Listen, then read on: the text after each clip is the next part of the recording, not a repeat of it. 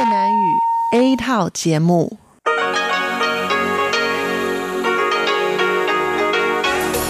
Đây là Đài Phát thanh Quốc tế Đài Loan RTI.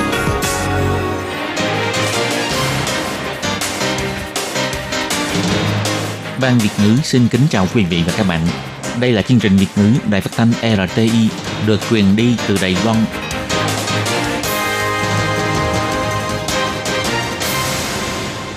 Nhi xin chào các bạn. Các bạn thân mến, các bạn đang đón nghe chương trình của Ban Việt ngữ Đài Tiếng Nói RTI được truyền thanh từ Đài Loan. Hôm nay là thứ năm, ngày 4 tháng 6 năm 2020, tức nhằm ngày 13 tháng 4 nhuận năm canh Tý âm lịch. Chương trình của ngày hôm nay bao gồm các phần nội dung chính như sau. Mở đầu là phần tin tức thời sự Đài Loan, tiếp đến là chuyên đề tiếng hoa cho mỗi ngày và các chuyên mục như Hải đảo đáng yêu, ca khúc xưa và nay. Mở đầu là phần tin tức thời sự Đài Loan với các nội dung chính như sau.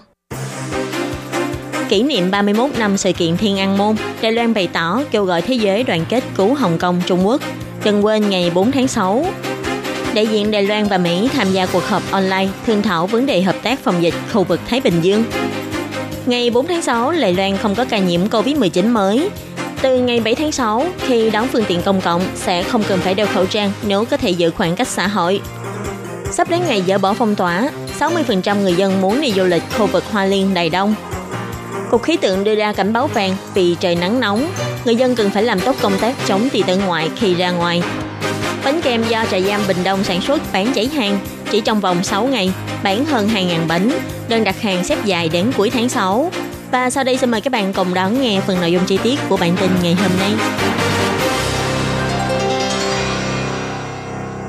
Hôm nay, ngày 4 tháng 6 là ngày kỷ niệm 31 năm của sự kiện Thiên An Môn. Ông Du Tích Côn, Viện trưởng Viện Lập pháp đã bày tỏ, sau 30 năm phát triển, bản chất của Đảng Cộng sản Trung Quốc lại bắt đầu bộc lộ ra. Ông kêu gọi các quốc gia dân chủ trên toàn thế giới hãy cùng nhau đoàn kết, yêu cầu Trung Quốc phải cải cách. Ông nói, 因为中共的邪恶本质，你要他自己啊、经济发展而有所改革，那个都是 Bản chất xấu xa của Đảng Cộng sản Trung Quốc vì sự phát triển của kinh tế mà có sự thay đổi, nhưng đấy đều là những lời nói suông. Dù là sự kiện chống lại luật dẫn độ về Trung Quốc, viêm phổi COVID-19 hay luật an ninh Hồng Kông, các quốc gia dân chủ trên toàn thế giới đều phải cùng nhau đoàn kết, buộc Trung Quốc phải cải cách để người dân Trung Quốc có thể đứng lên. Tôi thấy đây là điều rất quan trọng.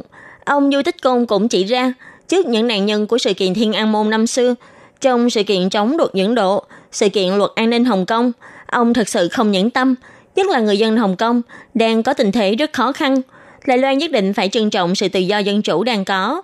Ngoài ra, ông cũng một lần nữa kêu gọi thế giới hãy cùng đoàn kết giúp đỡ Hồng Kông, giúp một tỷ người Trung Quốc để họ cũng có thể được hưởng tự do dân chủ. Ngày 4 tháng 6, Tổng thống Thái Anh Văn cũng đăng trên Facebook tờ lịch của ngày 4 tháng 6 và bày tỏ, ở những nơi khác trên thế giới, mỗi một phút là 60 giây qua đi, nhưng ở Trung Quốc, một năm chỉ có 364 ngày, có một ngày đã bị lãng quên. Bà chỉ ra, trước đây ở Đài Loan, chúng ta cũng từng có rất nhiều ngày không được xuất hiện trên lịch, nhưng từ từ chúng ta đã tìm lại được những ngày đó. Vì chúng ta không cần phải che giấu lịch sử nữa, cho nên chúng ta có thể cùng suy ngẫm về tương lai. Tổng thống nói, hy vọng ở tất cả các ngóc ngách trên thế giới này không còn những ngày bị biến mất như vậy nữa. Bà cũng cầu phúc cho Hồng Kông. Còn Thủ tướng Tô Trinh Sương thì bày tỏ trên Facebook, tự do là cuộc sống, mà khi lên mạng bạn không bị khóa từ khóa, không vì có chính kiến chính trị khác nhau mà phải ngồi tù. Ông cũng đã đăng một tấm hình về bản cổ trương, theo thứ tự từ 6 x 1 đến 6 x 4 thì kết quả là Fight to Freedom, kêu gọi người dân trên thế giới hãy trân trọng dân chủ, đừng quên ngày 4 tháng 6. Sáng ngày 4 tháng 6, Đài Loan và Mỹ đã cùng tổ chức hội nghị đối thoại tri viện phòng dịch Thái Bình Dương online qua hình thức họp trực tuyến do Thứ trưởng Ngoại giao Từ Tư Kiệm và bà Sandra Alcrest, Phó trợ lý Bộ trưởng Ngoại giao Hoa Kỳ, chuyên phụ trách các vấn đề liên quan đến Úc, New Zealand và đảo quốc Thái Bình Dương cùng APEC làm chủ trì. Bộ Ngoại giao bày tỏ, các bên trong cuộc họp lần này đã trao đổi ý kiến về việc tăng cường hợp tác phòng dịch. Trong cuộc họp, các bên nhiệt liệt trao đổi, thâu lại nhiều thành quả đáng kể và quyết định sau khi tình hình dịch bệnh tạm lắng lại, sẽ tổ chức cuộc đối thoại Thái Bình Dương Đài Loan Mỹ lần hai. Lúc đó sẽ không còn là cuộc họp online, mà là cuộc họp trực tiếp mặt đối mặt. Bộ Ngoại giao còn nói thêm, phía Mỹ còn có ông Brian Christensen của Hiệp hội Mỹ tại Đài Loan đến tham dự. Ngoài ra còn có đại diện của Cơ quan Phát triển Quốc tế Hoa Kỳ, đại diện Bộ Nội chính Hoa Kỳ, đại diện của Trung tâm Dự phòng và Quản lý Bệnh tật Hoa Kỳ, đại sứ quán Hoa Kỳ tại các quốc gia Thái Bình Dương vân vân đến tham gia hội nghị. Còn phía Đài Loan thì bao gồm ông Cao Thạc Thái, Chủ tịch Văn phòng Kinh tế Văn hóa Đài Loan tại Hoa Kỳ, đại diện Quỹ Hợp tác Phát triển Quốc tế vân vân tham dự. Trong cuộc họp, ông Từ Tư Kiệm đã bày tỏ, Đài Loan hy vọng qua hội nghị lần này có thể cùng Mỹ xúc tiến hợp tác trong lĩnh vực y tế khu vực Thái Bình Dương sau khi dịch bệnh tạm lắng xuống, cùng hỗ trợ cho các đảo quốc nâng cao năng lực phòng dịch, đồng thời tránh việc lặp lại các nguồn vật tư hỗ trợ. Ông Từ Tư Kiệm còn chỉ ra, dù thành quả phòng dịch của Đài Loan được nhiều nước khen ngợi và ủng hộ, nhưng vẫn bị Trung Quốc ngang ngược chèn ép, không thể tham gia Đại hội đồng Y tế Thế giới WHA của năm nay. Nhưng Đài Loan vẫn tin, khi dịch bệnh hoành hành, không quốc gia nào có thể chỉ lo cho thân mình là đủ. Cùng nhau phòng dịch mới là phương án duy nhất có thể giúp nhân loại chống lại dịch viêm phổi COVID-19. Vì thế Đài Loan vẫn luôn tích cực, muốn giúp đỡ các đảo quốc Thái Bình Dương cùng nâng cao khả năng phòng chống dịch bệnh. Ngày 4 tháng 6, Trung tâm Chỉ đạo Phòng chống dịch bệnh Trung ương bày tỏ, Đài Loan không có thêm ca nhiễm COVID-19 mới. Tổng số ca nhiễm toàn Đài Loan là 443 ca. Liên tục 53 ngày, Đài Loan không có ca nhiễm trong nước. Tối ngày 3 tháng 6, Bộ Ngoại giao tuyên bố, bắt đầu từ ngày 7 tháng 6 sẽ nới lỏng quản lý. Người dân khi đi đón các phương tiện giao thông công cộng, nếu ngồi trên xe, có thể giữ khoảng cách xã hội hoặc được ngăn cách phù hợp, thì có thể không cần đeo khẩu trang. Trước đây khi dịch bệnh lan rộng, Bộ Ngoại giao yêu cầu bắt đầu từ ngày 1 tháng 4, người dân khi đi các phương tiện giao thông công cộng như tàu lửa, tàu cao tốc, xe bus vân vân đều phải đeo khẩu trang. Nhưng hiện nay, dịch bệnh đã có phần thuyên giảm, nên sẽ nới lỏng các hạn chế liên quan. Bộ Giao thông bày tỏ, từ ngày 7 tháng 6, người dân khi đón các phương tiện giao thông công cộng vẫn phải đo thân nhiệt, đeo khẩu trang tại lối vào. Nhưng sau khi lên xe, nếu có thể duy trì khoảng cách xã hội hoặc được ăn cách phù hợp thì không cần phải đeo khẩu trang. Ngoài ra, trong tình trạng người dân có thể giữ khoảng cách và người ngồi cạnh nhau có thể đeo khẩu trang, sẽ gỡ bỏ lệnh cấm ăn uống trên các tuyến tàu lửa, tuyến tàu cao tốc và chuyến bay trong nước. Nhưng nếu sau khi ăn uống không thể giữ khoảng cách xã hội thì vẫn phải đeo khẩu trang.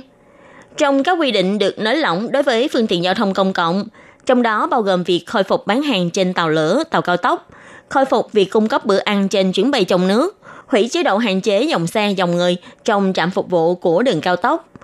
Còn đối với khu phong cảnh quốc gia và khu du lịch, bắt đầu từ ngày 7 tháng 6 sẽ gỡ bỏ toàn bộ lệnh cấm về việc hạn chế số người và số xe đi vào. Bộ Giao thông cũng cho hay, bắt đầu từ ngày 7 tháng 6, người dân khi vào bưu điện vẫn phải đo thân nhiệt, đeo khẩu trang, nhưng khi có thể giữ khoảng cách xã hội thì có thể không cần đeo khẩu trang. Theo kế hoạch, ngày 7 tháng 6 tới, toàn Đài Loan sẽ tiến hành dỡ bỏ lệnh phong tỏa quy mô lớn. Ngày 4 tháng 6, công ty Mastercard Worldwide đã công bố báo cáo điều tra mới nhất. Gần 60% người dân bày tỏ, sau khi dỡ bỏ lệnh phong tỏa, nơi họ muốn đi nhất chính là du lịch tại khu vực Hoa Liên, Đài Đông và vùng biển đảo tại Đài Loan. Nơi có nhiều người muốn đi tiếp theo sẽ là Đài Nam và Đài Trung. Ngoài ra còn có 50% người dân bày tỏ muốn bỏ ra ít nhất là 5.000 đại tệ để đi du lịch trong nước. Đó là gần đây, công ty Mastercard Worldwide đã tiến hành một cuộc điều tra online với 500 người dân Đài Loan. Trong bài điều tra này có nội dung về mục đích du lịch, các khoản chi tiêu sau dịch bệnh. Căn cứ theo kết quả hiển thị, có 58% người dân bày tỏ sau khi dỡ bỏ lệnh phong tỏa, nơi họ muốn đi nhất chính là khu vực Hoa Liên, Đài Đông và vùng biển đảo xung quanh. Và tiếp đó là Đài Nam 11%, Đài Trung, Trương Hóa, năm Đầu là 10%. Trong điều tra cũng phát hiện, trước khi dịch bệnh xảy ra, chỉ có 48% người dân muốn đi chơi trong nước khoảng 2 đến 3 ngày. Nhưng hiện nay, dịch bệnh đã có xu thế thuyên giảm, số người muốn đi du lịch 2 đến 3 ngày trong nước đã lên đến 78%, và đây là con số tăng gần 60%. Ngoài ra, do kỳ nghỉ lễ Tết đoan ngọ sắp đến, có 45% người dân bày tỏ sau khi dỡ bỏ lệnh phong tỏa từ 1 đến 3 tháng sẽ lập tức sắp xếp đi du lịch. Bà Trần Ý Vân, tổng giám đốc khu vực Đài Loan của công ty Mastercard Worldwide phân tích. Từ báo cáo điều tra có thể thấy được, ý định đi du lịch trong nước của người dân Đài Loan tăng 55% so với trước khi dịch bệnh xảy ra. Ngoài ra, có 74% người dân tham gia điều tra cho hay, tiếp sau đó sẽ chi nhiều tiền nhất trong khoản du lịch và ăn uống. Báo cáo này cũng chỉ ra, Người dân hay tham khảo thông tin du lịch từ Internet, từ những địa điểm mà người nổi tiếng trên mạng hay đi check-in để quyết định chọn địa điểm đi chơi. Ngoài ra, người dân cũng xét đến khách sạn có đáng đồng tiền hay không. Đây đều là những yếu tố quan trọng ảnh hưởng đến việc chọn lựa điểm du lịch của người dân. Trong đó có 50% người bày tỏ sẽ chi ra khoảng từ 5.000 cho đến 8.000 đại tệ để dành cho việc du lịch trong nước. Còn trong khoản chọn khách sạn, có 43% người dân sẽ ưu tiên chọn ở homestay hơn. Tiếp đó là 26% người sẽ chọn ở nhà trọ có thiết kế đẹp đẽ. Chỉ có 20% người muốn ở tại khách sạn có đẳng cấp. Ngày 4 tháng 6, nhiệt độ toàn Đài Loan vẫn nóng. Sáng sớm ngày 4 tháng 6, Cục Khí tượng Trung ương đã thông báo tín hiệu vàng về nhiệt độ cao tại khu vực Hoa Liên, Đài Đông, Bồn Địa Đài Bắc, khu vực miền núi Miêu Lật và khu vực ngần núi Cao Hùng, Bình Đông. Nhân viên khí tượng Lâm Định Nghi nhắc nhở người dân, ngoài một số khu vực miền núi sẽ có mưa chiều ngày 4 tháng 6, các nơi khác đều trời quang mây đảng. Đặc biệt là sau giờ trưa, khi ra đường, người dân nhớ phải làm tốt công tác chống nắng để tránh không bị tác hại của tia tử ngoại ảnh hưởng đến sức khỏe. Ông nói, hôm nay nhiệt độ các nơi trên toàn Đài Loan đều nóng, ban ngày nhiệt độ đều trên 33 độ, miền núi Nam Bộ và khu vực Hoa Liên, Đài Đông có thể lên đến 36 độ, thậm chí cao hơn. Còn khu vực Đài Đông có khả năng có gió nóng, nên nhiệt độ cũng có thể trên 36 độ. Do hôm nay trời ít mây, nên chỉ số tia tử ngoại cao. Từ sau giờ trưa trở đi, chỉ số tia tử ngoại cao hơn tiêu chuẩn an toàn, thậm chí là đến đến cấp độ nguy hiểm cho sức khỏe. Đến ngày 5 tháng 6, thời tiết vẫn tiếp tục nắng đến nhiều mây, nhưng do bắt đầu chịu ảnh hưởng của gió Tây Nam, khu vực miền Nam Đài Loan buổi sáng có khả năng có mưa rào cục bộ, khu vực miền Bắc, Đông Bắc và miền núi sẽ có mưa kèm sấm sét cục bộ lúc chiều. Do gió Tây Nam tiếp tục mạnh dần lên, liên tục 3 ngày từ ngày 6 tháng 6 trở đi, khả năng mưa tại khu vực miền Trung Nam Bộ sẽ càng cao, sẽ xuất hiện mưa rào và mưa rào có kèm sấm sét. Nhưng sau ngày 9 tháng 6 và ngày 10 tháng 6, gió Tây Nam yếu dần, lúc đó trời sẽ lại chuyển về nắng hoặc nhiều mây. Gần đây trời nóng, các loại thức uống lạnh hay kem đều trở thành những món ăn vặt ngày hè được yêu thích. Bánh kem của trại giam Bình Đông đa mắt năm nay cũng đang bán chạy. Với vỏ bánh đầu đỏ giòn tan, cùng với ba đúp kem với các vị khác nhau, mới ra mắt được 6 ngày nhưng đã bán hơn 2.000 bánh. Sau khi năm ngoái ra mắt bánh đầu đỏ rất được ưa chuộng, năm nay trại giam này tiếp tục ra mắt món bánh kem. Cắn một miếng bánh kem, mắt rượi cả người, một miếng bánh có đến ba đúp kem, còn vỏ bánh thì giòn tan, chỉ cần nếm thử là biết người làm bánh đã tốn bao công sức trên đấy. Khi đổ bột vào khuôn bánh, phải nhanh tay đảo bột tản đều trên khuôn, cộng thêm đậu lửa thích hợp. Có như vậy mới có thể làm ra những chiếc vỏ bánh giòn tan. Theo ông Lý Tiến Quốc, giám đốc trại giam Bình Đông, bánh sau khi làm xong phải nhanh chóng bỏ vào ngăn đông lạnh để đông lại. Sau khi đông lạnh một ngày thì mới hoàn thành vỏ bánh. Tiếp đó sẽ bỏ thêm kem các vị như là kem vani, kem nho đậu xăm banh vân vân. Sản phẩm bánh kem của trại giam Bình Đông không chỉ ăn giòn, kem cũng rất mịn. Có người dân đánh giá ăn bánh kem này cảm giác như là ăn bánh burger kem. Gần đây trời nóng, bánh kem này vừa mới ra mắt được 6 ngày, đã bán hơn 2.000 bánh. Đơn đặt hàng được xếp dài đến cuối tháng 6. Theo ông Lý Tiến Quốc, mỗi ngày đơn hàng cũng rất nhiều, bán hơn được 50 mấy hộp, có đơn hàng bán gần 600 cái bánh. Và đơn hàng của mỗi ngày vẫn đang tăng liên tục. Ngoài món bánh đậu đỏ ra mắt năm 2019 đã bán đứt chạy, lần này món bánh kem vỏ giòn này cũng được bán cháy hàng, khiến những người trong trại giam cũng cảm thấy rất tự hào. Có người còn quyết định sau khi ra tù sẽ tự mở tiệm để bán. Các bạn thân mến, bản tin thời sự Lài Loan của ngày hôm nay do Khiến Nhi biên tập và thực hiện cũng xin tạm khép lại tại đây. Cảm ơn sự chú ý lắng nghe của quý vị và các bạn. Xin thân ái chào tạm biệt các bạn và hẹn gặp lại.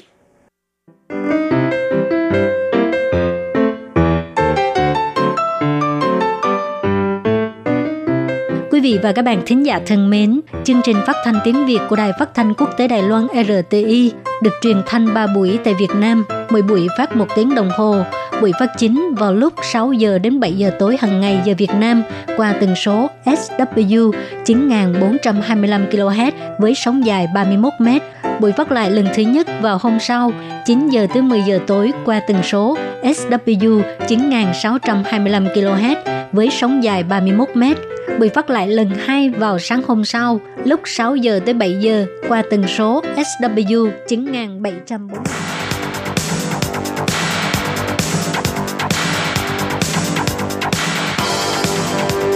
Đây là đài phát thanh quốc tế Đài Loan RTI, truyền thanh từ Đài Loan. Mời các bạn theo dõi bài chuyên đề hôm nay.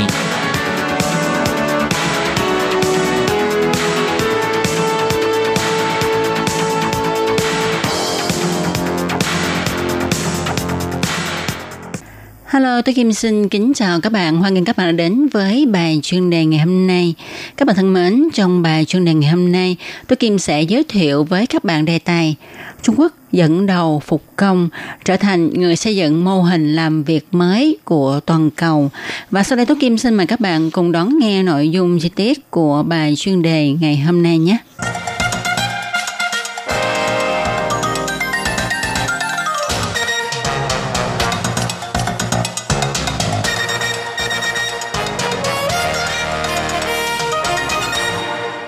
Các bạn thân mến, ai cũng biết thì vào cuối năm ngoái, dịch COVID-19 bùng phát tại Vũ Hán, Trung Quốc. Vào ngày 23 tháng Giêng năm 2020, Vũ Hán bị phong tỏa. Đến ngày 8 tháng 4, lệnh phong tỏa Vũ Hán mới được gợi bỏ. Và Trung Quốc thông báo bệnh viện Vũ Hán không còn bệnh nhân viêm phổi COVID-19 nữa và Trung Quốc từ từ tiến vào giai đoạn sau dịch bệnh cả thế giới đang quan tâm việc Trung Quốc sẽ làm thế nào để phục hồi khởi công lại. Và sau dịch bệnh thì mọi người trở về cương vị làm việc của mình. Thì Trung Quốc làm sao để có thể thay đổi vĩnh viễn hình thái làm việc?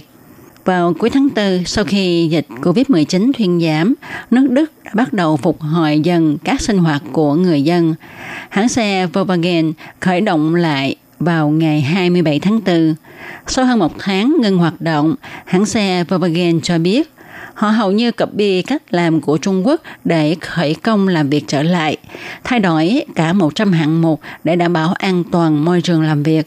Đối với một hãng sản xuất xe hơi có nhiều chi nhánh trên toàn cầu này, thì việc tiến hành thay đổi hình thức làm việc tại Trung Quốc cũng là cách khởi công lại các công xưởng của hãng tại các nước trên thế giới.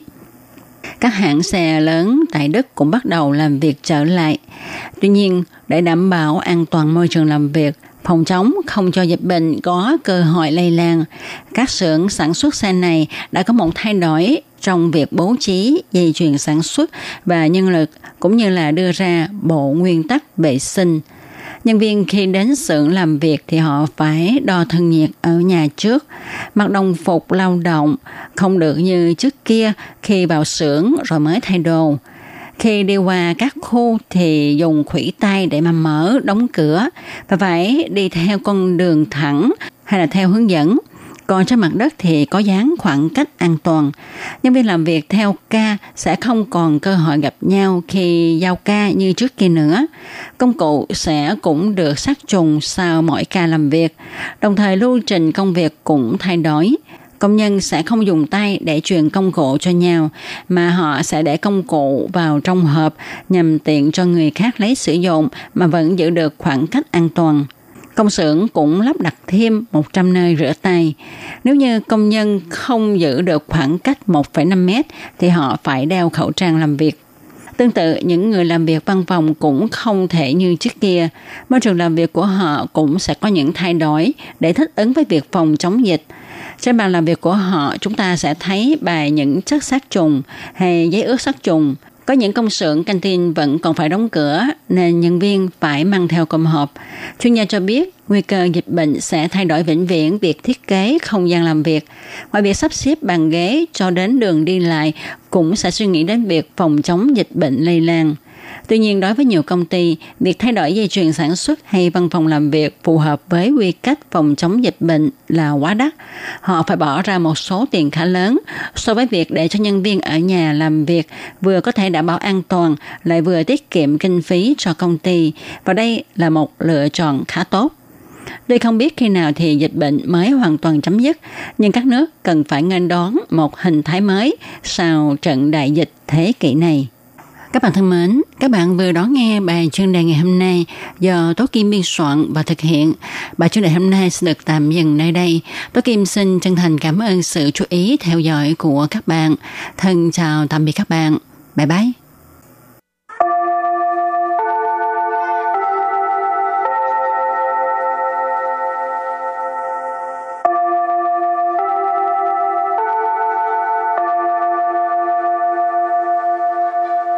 Xin mời quý vị và các bạn đến với chuyên mục Tiếng Hoa cho mỗi ngày do Lệ Phương và Thúy Anh cùng thực hiện.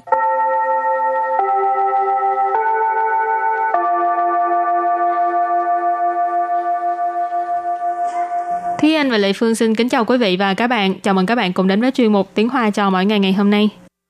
Hôm nay lại tiếp tục học tiếng Hoa với chủ đề là 展览 triển lãm, Ừ. triển lãm. Thì thường là em cũng rất là thích đi xem triển lãm. Ờ, thường coi về cái gì? Chủ yếu là văn hóa, nghệ thuật là nhiều. Hoặc là đi xem những cái triển lãm ờ, của những cái YouTuber hay là những cái người mà nổi tiếng trên mạng vân vân. Thì Ừ. dạo gần đây họ có rất là nhiều cái dạng triển lãm giống như vậy. Hứ. Thì cũng có đi xem như trước đây có đi xem cái triển lãm của ờ, YouTuber đó là nuôi đến năm sáu con mèo. Ồ, thì họ có những cái sản phẩm mà họ tự họ đưa ra về những con mèo của họ những con thú cưng của họ. Ừ. à, chẳng hạn như là áo t-shirt nè hay là những cái văn phòng phẩm vân vân mà có in hình mèo trên đó vân vân. Thì những cái triển lãm như vậy thực ra thu hút rất là nhiều lớp trẻ của Đài Loan tại vì Ừ. nếu như mà các bạn sống ở Đài Bắc thì các bạn chắc chắn sẽ biết đó là ở Đài Bắc có những cái khu triển lãm nổi tiếng nhất là là Sông Yên nè rồi Hỏa San thì đây là hai cái khu triển lãm trong tiếng Hoa mình gọi là Quỳnh 创 Yuan Khu tức là những cái khu vườn sáng tạo Ừ. Lệ Phương chỉ có đi vài lần nhưng mà đa phần là đi coi triển lãm tranh hmm. à, tại vì thích tranh nhưng mà thật ra coi đâu có hiểu đâu. Chỉ thấy ừ. nó đẹp thôi à. Chứ nếu mà kêu phân tích thì không biết phân tích. Ừ. Chỉ là à, với mắt nhìn của một người kêu bằng gì? Khách tham quan hả? Ừ. chứ không có về cái chuyên môn này cho nên thấy đẹp là được rồi. Ừ. rồi thì à, hôm nay mình làm quen với các từ vựng như sau. Từ đầu tiên đó là từ. Chán lạnh. Chán lạnh. triển lãm triển lãm tức là triển lãm từ kế tiếp 门票门票 mệnh phèo mệnh phèo là vé vào cổng phèo là cái vé ha mệnh là cái cửa rồi từ thứ ba đó là 冷门冷门 lần mệnh lần mệnh từ này rất là đặc biệt ha từ này nghĩa là ít người biết đến Ừ. các bạn có thể thấy có chữ mệnh tưởng là cái cửa nhưng mà thật ra khi mà mình nói là lần mệnh thì nghĩa là rất là ít người biết đến ừ. ở trước có từ lệnh lạnh á ừ. mà lần mệnh thì chúng ta cũng có thể hiểu là à, những cái gì mà người ta ít hứng thú về nó chẳng hạn như là những cái à, đề tài nghiên cứu mà ít người có hứng thú hoặc là ít người biết đến chúng ta đều có thể dùng chữ là lần mệnh ừ các bạn có thể để ý là trong tiếng Hoa có một số những cái chữ nó đằng trước nó có chữ lận chẳng hạn như là lận trí sư lận trí sư nghĩa là ý là những cái kiến thức mà ít người biết đến. Chẳng hạn như ờ, chúng ta được biết là Einstein là nhà bác học. Nhưng mà Einstein trước đây học ở trường nào thì có lẽ là rất là ít người biết. Thì cái đó gọi là lần trí sư tức là những cái kiến thức mà ít người biết. Rồi um, lần sau hoa lần sau hoa ừ. ở đây thì không có nghĩa là cái uh, chuyện cười lạnh đâu nha các bạn mà lần sáu hoa là ý là những cái chuyện cười mà khiến cho người ta khó mà cười được. Ừ. tức là nghe xong mình không biết là phải cười vì cái chuyện gì. Ừ. thì cái đó gọi là lần sáu hoa. Ừ, những cái chữ mà có chữ lần ở đằng trước nó đều rất là đặc biệt các bạn có thể để ý để mà đi à, tìm hiểu. Rồi kế tiếp là quan yu. Quan yu. Quan yu. Quan yu là về về một cái uh, việc gì đó về một cái vấn đề gì đó ha. rồi từ cuối cùng đó là từ 历史历史 lịch sử lịch sử nghĩa là lịch sử rồi bây giờ mình bước sang phần đối thoại nhé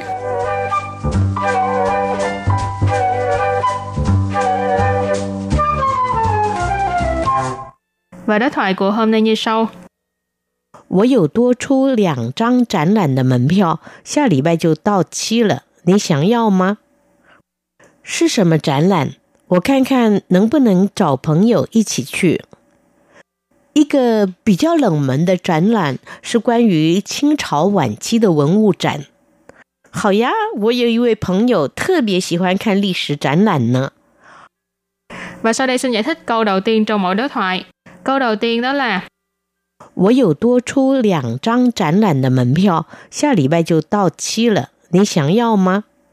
我 有多出两张展览的门票，下礼拜就到期了，你想要吗？我有多出两张展览的门票，下礼拜就到期了。你想要吗? Câu này có nghĩa là mình có dư ra hai tấm vé vào cổng triển lãm, nhưng mà tuần sau là hết hạn rồi, bạn có muốn không? Wow, ở đây là mình ha. Dù là có, tua chu tức là dư ra, lặng trăng, trăng là cái lượng từ để chỉ là cái uh, vé, cho nên lặng trăng nghĩa là hai tờ. Tránh là là triển lãm, mẫn phiêu là vé vào cổng, cho nên tránh là là mẫn phiêu là vé vào cổng triển lãm. Xa lì bài là tuần sau. Tao chỉ là đến kỳ hạn, đến thời hạn, Cho nên chúng ta cũng có thể dịch là uh, hết hạn rồi. 下礼拜就到期了 là tuần sau là hết hạn rồi. Ní sẵn nhau mà. Câu này rất là đơn giản ha. Bạn có muốn không? Rồi câu kế tiếp. 是什么展览？我看看能不能找朋友一起去。是什么展览？我看看能不能找朋友一起去。 是什么展览？我看看能不能找朋友一起去。Câu này có nghĩa là à, là triển lãm gì à, để mình xem có thể à, rủ bạn đi cùng không. 是什么展览 là triển lãm gì? 我看看 là để mình xem, 能不能 là có thể à, hay không. 找朋友找朋友 là kiếm bạn bè, rủ bạn bè, 一起去 à, cùng đi. 看看能不能找朋友一起去 à,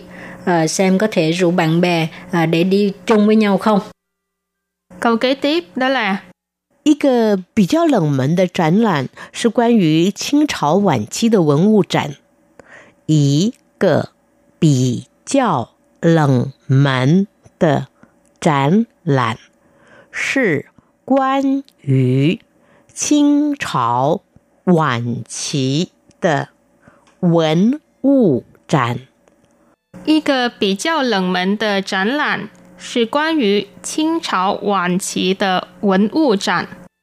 Câu này có nghĩa là là một cái triển lãm mà ít người biết đến, là triển lãm văn vật về thời đại cuối nhà Thanh. Y cơ ở đây là lượng từ dùng để chỉ triển lãm ha, cho nên y cơ triển lãm là một cái triển lãm. Bị chao thì trong những cái bài học trước chúng ta cũng đã nói nhiều lần rồi, bị chao là một cái so sánh tương đối. lần mệnh là ít người biết đến, cho nên ý cơ bị trao lần mệnh tại tránh lạnh là một cái triển lãm tương đối ít người biết đến. Sự quan ngữ là về một cái gì đó. Ở đây quan ngữ Qing Chào Hoàn Chí tờ Quấn U Tràn. Mình nói Quấn U Tràn trước hai Quấn U Tràn là triển lãm văn vật. Rồi Qing Chào Hoàn Chí.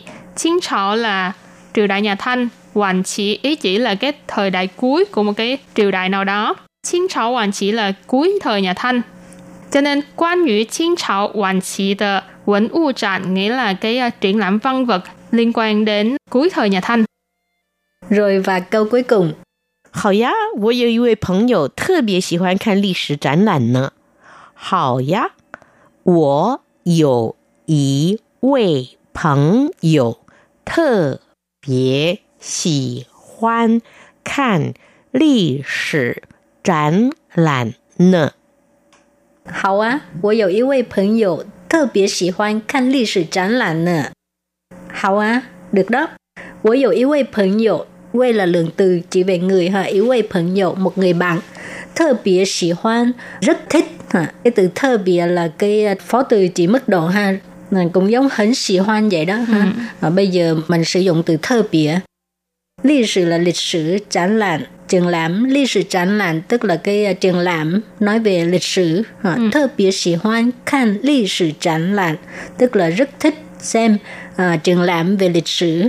Ừ đặc biệt thích xem luôn tức là trong số những cái triển lãm đi xem thì thích nhất là xem triển lãm lịch sử ừ. giống em Rồi, thì à, bài học hôm nay mình học được rất là nhiều từ mới ha. Và bài học hôm nay đến đây xin tạm chấm dứt. Cảm ơn các bạn đã đón nghe. Bye bye. Bye bye.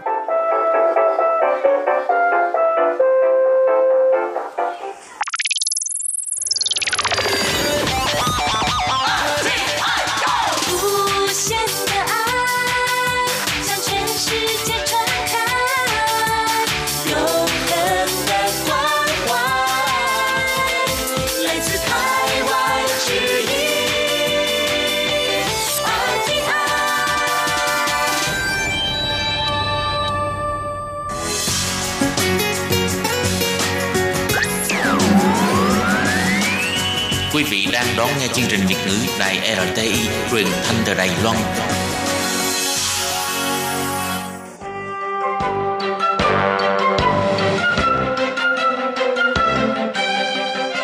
Chào mừng quý vị đến với chương trình Hải đảo đáng yêu do Tố Kim thực hiện.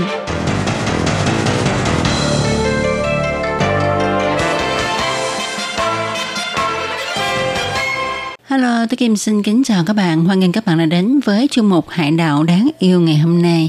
Các bạn thân mến, trong chương mục Hải đảo đáng yêu ngày hôm nay, tôi Kim xin giới thiệu với các bạn một danh lam thắng cảnh ở khu vực phía Bắc Đài Loan, đó là khu Thập Phần, con phố cổ Thập Phần và thác nước Thập Phần thì ở đây có những đặc điểm như thế nào để được mọi người yêu thích và đến tham quan du lịch? Thì à, để biết được điều này tôi kim xin mời các bạn cùng đón nghe chung mục hải đảo đáng yêu ngày hôm nay nhé.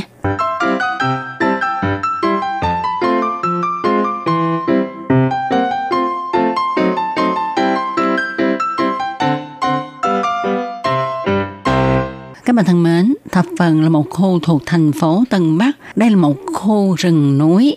Trước kia nơi đây rất là hoang sơ và người ta không biết nó là tên gì cả. Thì lúc đó có 10 hộ gia đình mới đến đây lập nghiệp và họ đã cùng nhau chung sức xây dựng vườn nhà từ những cái việc như là phá rừng rồi xây nhà thì họ đều hợp tác với nhau rất là chặt trẻ cho đến việc là à, đi ra chợ mua đồ thì người ta cũng mua 10 phần 10 phần Tuy nhiên lúc đó người ta chưa gọi nơi đây là thập phần đâu mà người ta gọi là thập phân liêu, sự phân liễu. Liêu ở đây tức là cửa sổ nhỏ, tức là chỉ ở cái khu mà có 10 ngôi nhà có cái cửa sổ nhỏ nhỏ đó ha. Nhưng mà về sau thì à, người ta cứ kêu chạy đi thành thập phần thập phần vậy thôi. Và khu này ngày xưa thì không có gì nổi tiếng cả. Tại vì trước kia nơi đây không có người đến ở ha. Nhưng mà cho đến khi ờ, đường ray xe lửa tuyến Bình Khê được xây dựng để chở gỗ vào thời kỳ Nhật trị thì nơi đây mới được biết đến. Và người ta cũng biết đến nơi đây nhờ thác nước rất là đẹp. À, thác nước này được mệnh danh là thác Niagara của châu Á và hiện giờ khi nhắc đến thập phần thì người ta thường biết đến khu phố cổ thập phần và thác nước thập phần.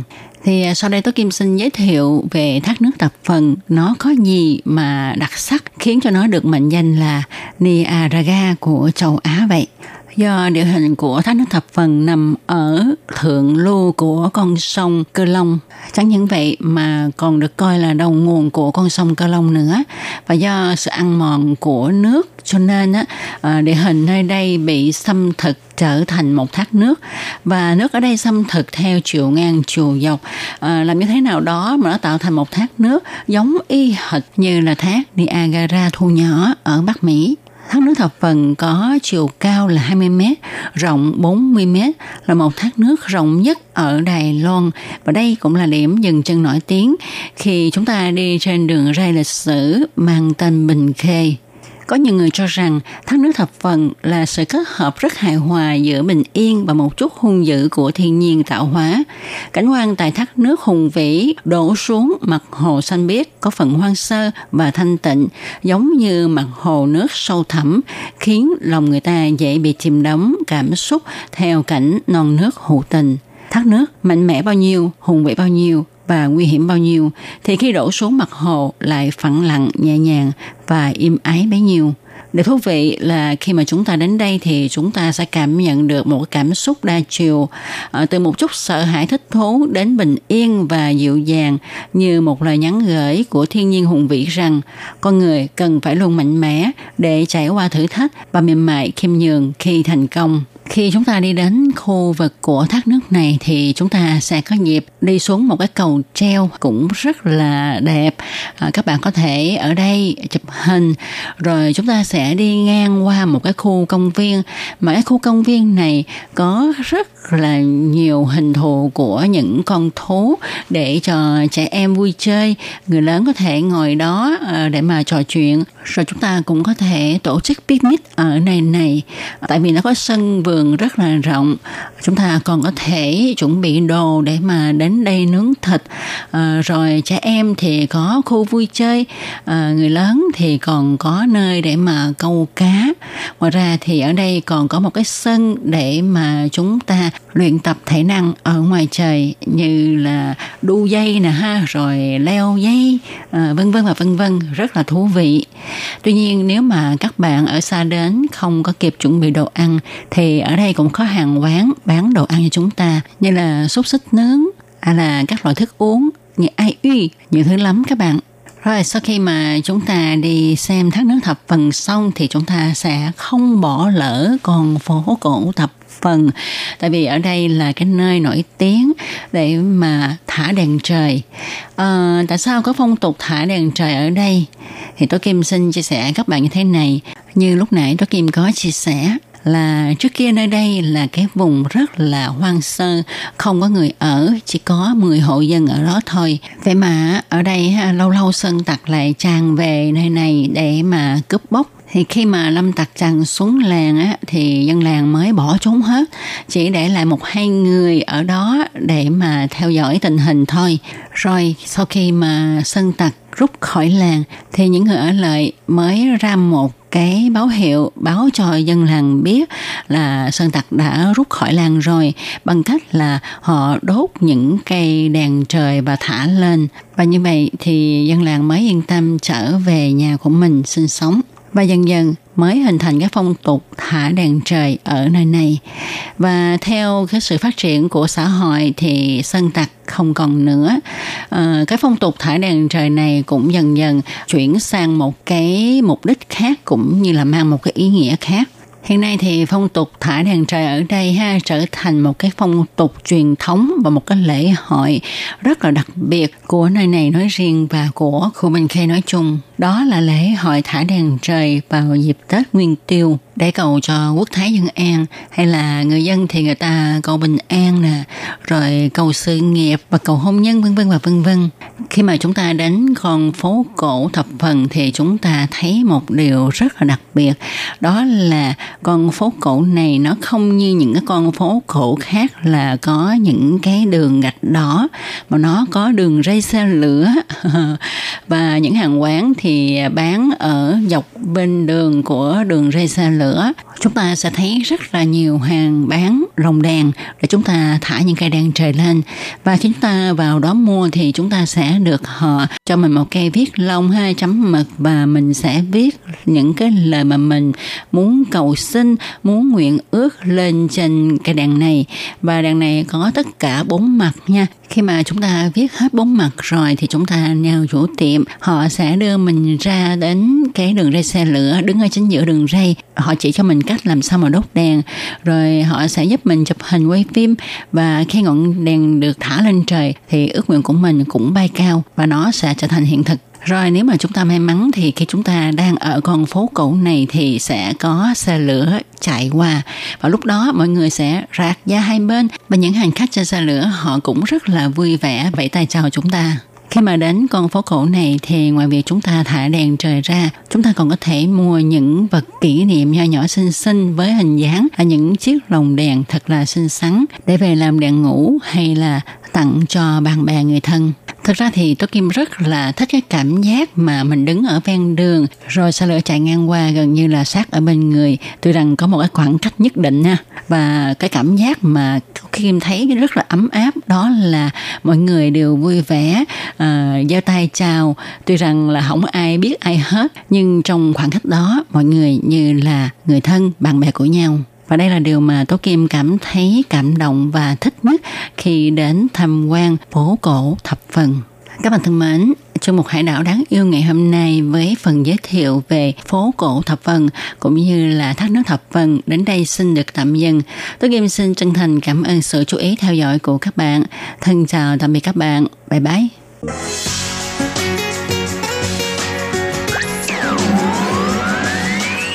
Quý vị đang đón nghe chương trình Việt ngữ Đài RTI truyền thanh từ Đài Loan.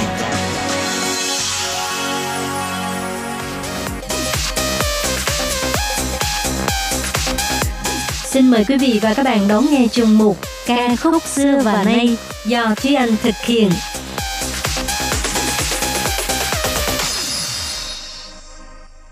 Thúy Anh xin kính chào quý vị và các bạn. Chào mừng các bạn cùng đến với chuyên mục ca khúc xưa và nay của tuần này. Các bạn thân mến, hôm nay là tập thứ 8 của chủ đề nhạc phim thần tượng Đài Loan. Trong tập này thì Thúy Anh xin chia sẻ với các bạn về ba bộ phim cũng thuộc hàng kinh điển đối với khán giả của Việt Nam, bao gồm là phim Sân bóng tình yêu, Định mệnh anh yêu em và Trạm kế tiếp hạnh phúc. Cả ba bộ phim này đều có cốt truyện khá là đặc biệt. Mặc dù thì vẫn là mô típ hoàng tử công chúa và oan gia ngõ hẹp, nhưng điểm thu hút của những phim này nằm ở lối dẫn dắt câu chuyện rất là thú vị. Bên cạnh đó là những điểm nhấn về mặt hình tượng nhân vật, khiến cho người xem cảm thấy mới mẻ và dễ đồng cảm. Và đương nhiên, lối diễn xuất tự nhiên và đáng yêu của dàn diễn viên trai xinh gái đẹp cũng là một trong những chìa khóa tạo nên sự thành công của ba bộ phim này. Trong tiếng Trung, Tâu Nhiễu, ngoại trừ là chỉ bộ môn đấu bò của phương Tây, còn được dùng để gọi những trận đấu bóng rổ ba chọi ba ở đường phố. Vì thế mặc dù với cái tên phim hơi lạ như mang tính thách thức là tu Nhiễu Giao bụi Dạo, nghĩa là đấu ngư có muốn không, nhưng phim Sân bóng tình yêu lại là một phim thần tượng với chủ đề là thi đấu bóng rổ chứ không phải là đấu bò. Và đây cũng là phim thần tượng lấy đề tài bóng rổ thứ hai kể từ sau phim Người tình MVP. Phim Sân bóng tình yêu là phim do đài truyền hình Tam Lập sản xuất, dài 16 tập, với sự góp mặt diễn xuất của ba diễn viên chính là Hạ Quân Tường, Hebe và Lý Uy. Đây là một bộ phim khá đình đám so với những phim được trình chiếu trong cùng thời điểm tại Việt Nam cuối năm 2007 và đầu năm 2008. Phim kể về câu chuyện tình yêu bắt đầu từ sân bóng rổ phố 13, là một câu chuyện tình đầy ba giữa Thẩm Nhược Khách, Y Thắng Tuyết và Kim Tử Thông. Nam chính Thẩm Nhược Khách do Hạ Quân Tường thủ vai là một chàng trai nhà giàu, cao ngạo, tài giỏi, người đại diện cho trường Đông Thượng thi đấu bóng rổ.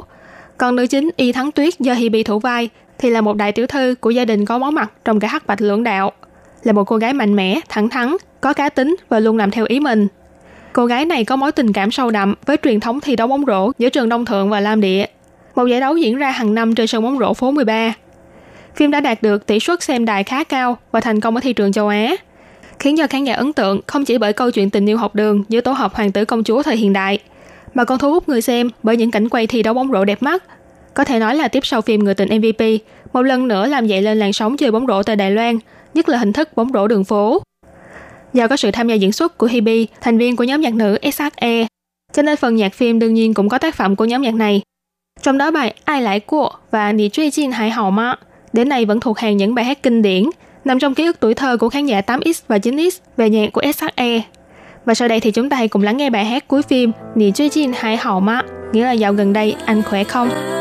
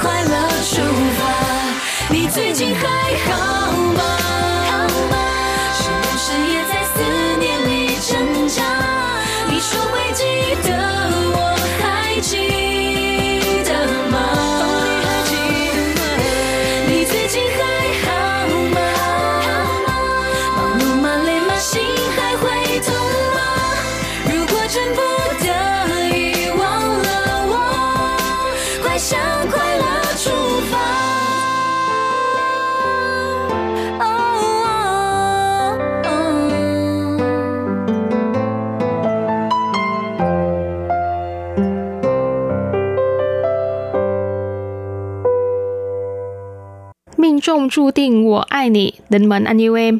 Đây là một bộ phim sản xuất và ra mắt vào năm 2008 với sự diễn xuất của các diễn viên chính bao gồm là Nguyễn Kinh Thiên, Trần Kiều Ân, Trần Sở Hà, Bạch Hân Huệ vân vân. Điểm ấn tượng đầu tiên của phim đó là ngay từ tập 1 đã xuất hiện cảnh giường chiếu của hai nhân vật chính. Tiếp theo đó là hình tượng cô gái vô cùng bình dị, làm việc quần quật trong văn phòng với cái biệt danh rất đặc biệt, cô gái dễ ghi chú Billy Thie Nụy Hải Nội dung phim chủ yếu xoay quanh câu chuyện tình kết hôn trước rồi yêu sâu của Kỷ Tồn Hy và Trần Hân Di. Về Kỷ Tồn Hy do Nguyễn Kinh Thiên thủ vai là cháu trai độc nhất của nhà họ Kỷ, đồng thời là người thừa kế của tập đoàn lớn. Còn vai Trần Hân Di do Trần Kiều Ân đóng thì là một cô gái chuyên phụ trách những việc vặt trong một văn phòng luật sư. Hai người vô tình xảy ra tình một đêm trên chiếc du thuyền định mệnh và sau đó thì buộc phải kết hôn với nhau do nữ chính đã mang thai. Trải qua nhiều trắc trở thì cặp đôi này vốn có tính cách khác biệt và có cuộc sống riêng của mình sau hôn nhân, nhưng dần dần xích lại gần nhau. Cho đến khi Hân Di sảy thai, sợi dây ràng buộc giữa hai người đã mất đi. Hiểu lầm cũng khiến cho hai người xa cách một thời gian. Nhưng đến cuối cùng, nam chính và nữ chính lại về cùng một nhà và sinh một đứa con mới, đặt tên là Kỷ Niệm Nhật. Một trong những điều khiến Thúy Anh ấn tượng nhất về bộ phim này đó là cách đặt tên những nhân vật trong phim. Đầu tiên là về tên của nhân vật nữ chính, Trần Hân Di. Đây là một cái tên mà theo cách gọi của tiếng đài là tên rất chợ, nghĩa là một cái tên vô cùng bình thường và dễ trùng lập. Đây cũng là một phần trong việc xây dựng hình tượng nhân vật Trần Hương Di, một cô gái bình thường đến mức cái tên cũng thuộc dạng thường gặp. 27 tuổi, nhưng sự nghiệp của cô gái này chỉ là một nhân viên tạp vụ trong văn phòng. Ai nhờ gì thì làm nấy, không có chuyên môn gì đặc biệt. Thậm chí trong phim còn có cảnh đồng nghiệp trong văn phòng nhờ Hương Di làm việc vặt nhiều đến mức dán đầy giấy ghi chú trên người cô. Thế nhưng cô gái này lại thuộc tuyếp người là lạc quan và nỗ lực, cho nên cũng xem như là khá hài lòng với hiện trạng của mình.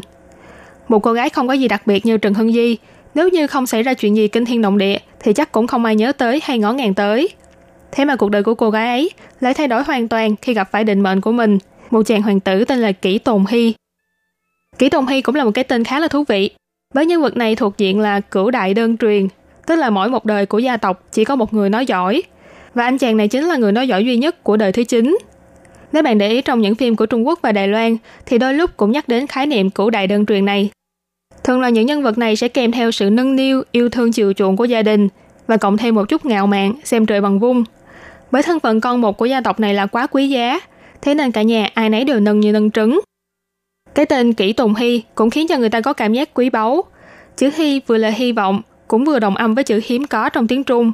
Nó khiến cho khán giả càng ấn tượng sâu sắc về nhân vật con trời này. Bản thân họ Kỷ trong phim này cũng được dùng để đặt rất nhiều cái tên thú vị. Chẳng hạn như đứa con chưa kịp chào đời của hai nhân vật chính dự định đặt tên là kỷ niệm phẩm, tức là vật kỷ niệm giữa hai người. Còn đứa con thứ hai khi hai người tái hợp thì được đặt tên là kỷ niệm nhật, tức là ngày kỷ niệm. Bộ phim Định mệnh anh yêu em còn có rất nhiều điều thú vị. Chẳng hạn như trong tên phim, thường thì ta sẽ đọc là Minh Trung Chu Tiên, với chữ trung nghĩa là bên trong. Nhưng ngay cái phim đã đặc biệt gọi tên phim là Minh Trung Chu Tiên, trong đó chữ trung ở đây đọc theo thanh tư, nghĩa là trúng. Ý chỉ là tình một đêm là trúng, với tỷ lệ trúng giải là 100%. Ngoài ra phim này cũng đạt được nhiều thành tích đáng kể khi vượt mặt phim Hoàng tử ếch với mức rating kỷ lục là 8,13%. Phim còn được nhiều nước mua lại bản quyền chế tác sau khi trở thành một trong những phim truyền hình hoa ngữ đình đám ở khu vực châu Á vào năm 2008.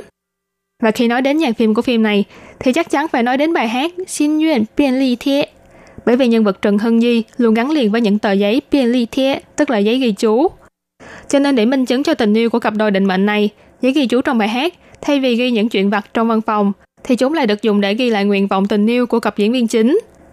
Xin Duyên Bian Li Thie, tức là giấy ghi chú tâm nguyện. Đây là bài hát được trình bày bởi Ngô Trung Minh và Nguyên Nhược Lam. Bài hát cực kỳ dễ thương và lãng mạn. Và sau đây thì mời các bạn cùng lắng nghe bài hát song ca dễ thương này nhé.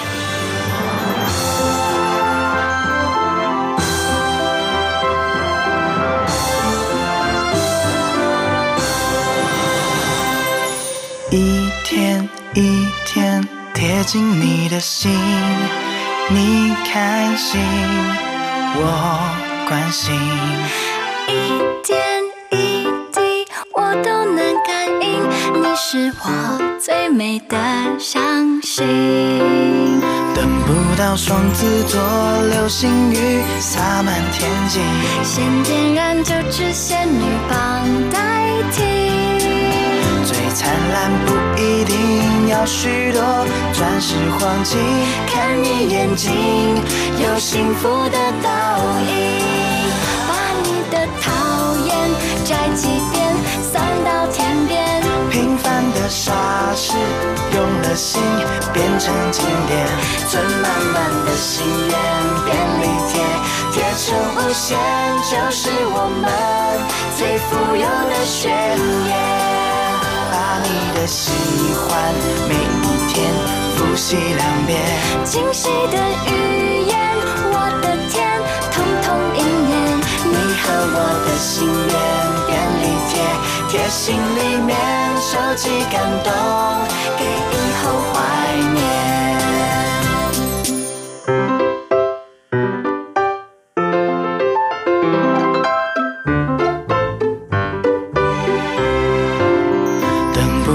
双子座流星雨洒满天际，先点燃就只仙女棒代替。最灿烂不一定要许多钻石黄金，看你眼睛有幸福的倒影。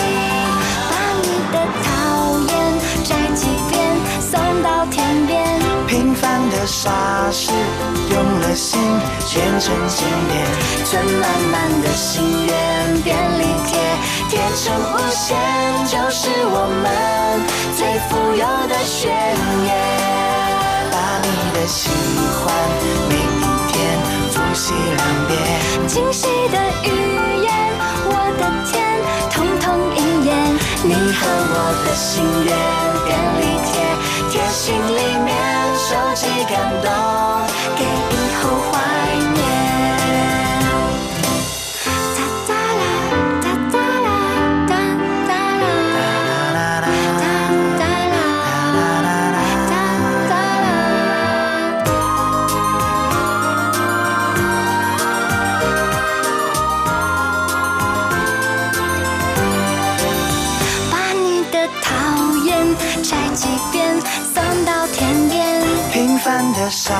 是用了心全程经典，存满满的心愿便利贴，贴成无限，就是我们最富有的宣言。喜欢每一天复习两遍，惊喜的语言都为你提早应验。你和我的心愿便利贴，贴心里面收集感动，给以后怀念。一天一天贴近你的心，一点我都能感应，你是最美的相信。 Nếu như so với hai bộ phim trước, thì có vẻ như bộ phim thứ ba này ít được khán giả Việt Nam nhớ đến hơn. Thế nhưng khi điểm lại những phim kinh điển của làng phim thần tượng Đài Loan những năm 2000, thì khán giả Đài Loan đều rất là ủng hộ phim này. Đó là phim Trạm kế tiếp hạnh phúc, Xia Y Tràn Xiên Phụ. Đây là một bộ phim ra mắt vào năm 2009 nhờ Ngô Kiến Hào và An Dĩ Hiên thủ vai chính. Bộ phim này cũng có rating khá là cao, chỉ đứng sau bộ phim Định mệnh anh yêu em. Phim kể về câu chuyện tình rất trở của cặp đôi Nhậm Quang Hy và Lương Mộ Tranh. Lương Mộ Tranh là con gái của một gia đình sa cơ, sống chật vật qua ngày. Còn Nhậm Quang Hy thì là công tử đào hoa, con trai của chủ tịch trường đại học. Hai người đến với nhau nhưng không được sự ủng hộ của mẹ Quang Hy. Và nhân lúc Quang Hy phải phẫu thuật khối u não, thì Mộ Tranh đã buộc phải rời khỏi người mình yêu, bắt đầu cuộc sống của một bà mẹ đơn thân. Sau phẫu thuật, Quang Hy mất đi trí nhớ của mình và chuẩn bị bước chân vào lễ đường với người bạn gái mới là Hà Dĩ Xuyến. Thế nhưng số phận đưa đẩy cho hai nhân vật chính gặp lại. Mặc dù không muốn quấy rầy cuộc sống của đối phương, nhưng trải qua một loạt sự kiện thì hai người đều trút bỏ những gánh nặng trong lòng để về bên nhau. Phim Sa Ý San Xiên Phụ sử dụng nhiều yếu tố mà bạn tưởng chừng như là mình đang xem phim thần tượng Hàn Quốc, như là bệnh nan y, mất trí nhớ, tai nạn vân vân, khiến cho người xem phải cảm thấy thương cho câu chuyện tình trắc trở của hai nhân vật chính. Thế nhưng đó lại là điểm nhấn của bộ phim này, khi thu hút người xem phải luôn dõi theo từng suy nghĩ và sự lựa chọn của các nhân vật. Nhân vật Nhậm Quan Hy xuất thân là con nhà giàu, hợp với mô típ hoàng tử trong phim thần tượng. Thế nhưng đây là một nhân vật không giống với những hoàng tử hoàn hảo từ đầu đến chân khác. Nhậm Quan Hy không hứng thú với việc học, nhưng lại là một người rất có nghị lực, nhất là sau khi phẫu thuật khối u não. Quan Hy đã phải nỗ lực hơn người khác rất nhiều lần để có thể trở thành luật sư, mặc dù anh ta là một luật sư không mấy dễ ưa gì. Nhân vật mộ tranh của An Dĩ Hiên thì có vẻ rất phù hợp với hình tượng lọ lem thường gặp, vẻ ngoài yếu ớt, nội tâm kiên cường. Những gì xảy ra trong cuộc đời cô khiến cho người xem phải ám ảnh và xót lòng. Một cô cha mẹ từ sớm, lớn lên trong sự vất vả và lo sợ. Tưởng chừng gặp được hoàng tử của đời mình, nhưng lại buộc phải trở thành bà mẹ đơn thân một mình nuôi con. Những trắc trở mà cô gái này phải gánh lấy quá nặng nề so với đôi vai yếu mềm của mình. Thế nhưng cô đã vượt qua tất cả. Và dù cho Nhậm Quan Hy thật sự biến mất khỏi cuộc đời cô, thì tin chắc rằng dù cho muôn vàng nỗi nhớ thương gặm nhấm, thì cô gái tên mộ tranh mạnh mẽ và kiên cường ấy vẫn sẽ có thể sống tốt với đứa con đáng yêu của mình. Ngoài ra thì một nhân vật khiến cho khán giả luôn nhớ về phim Trạm kế tiếp hạnh phúc chính là nhân vật Tiểu Lạc, con của Nhậm Quan Hy và Lương Mộ Tranh. Diễn viên nhí Tiểu Tiểu Bân, Sở Sầu Pin có vẻ như đã thừa hưởng gen diễn xuất của bố mình khi hóa thân vô cùng thành công vào nhân vật Tiểu Lạc. Sự đáng yêu và hiểu chuyện của cậu bé này khiến cho khán giả thương yêu không biết để đâu cho hết. Nhân vật này cũng là một mắt xích quan trọng trong việc hàn gắn tình cảm giữa hai nhân vật chính sau khi gặp lại nhau. Bên cạnh nội dung cuốn hút, phim Xa Ý Tranh Xiên Phụ còn khó quên với những bài hát nhạc phim hay cực kỳ. Trong đó điển hình là bài hát Tôi yêu anh ấy, của ai tha, được trình bày bởi ca sĩ thiên hậu Tiên Tăng. Và bài hát này cũng sẽ khép lại chuyên mục ca khúc xưa và nay của ngày hôm nay. Cảm ơn sự chú ý lắng nghe của quý vị và các bạn. Thân ái chào tạm biệt và hẹn gặp lại. Bye bye!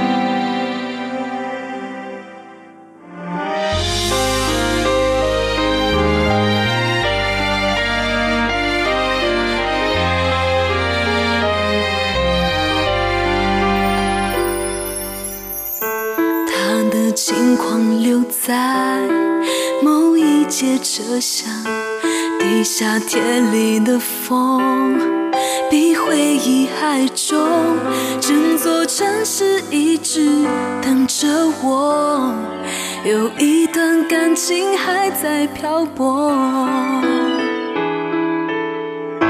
对他唯一遗憾是分手那天。我奔腾的眼泪都停不下来。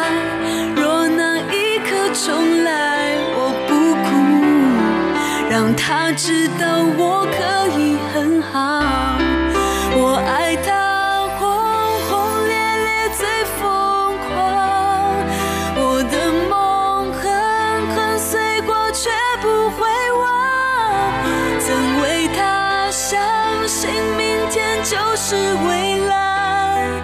情节有多坏都不肯醒来。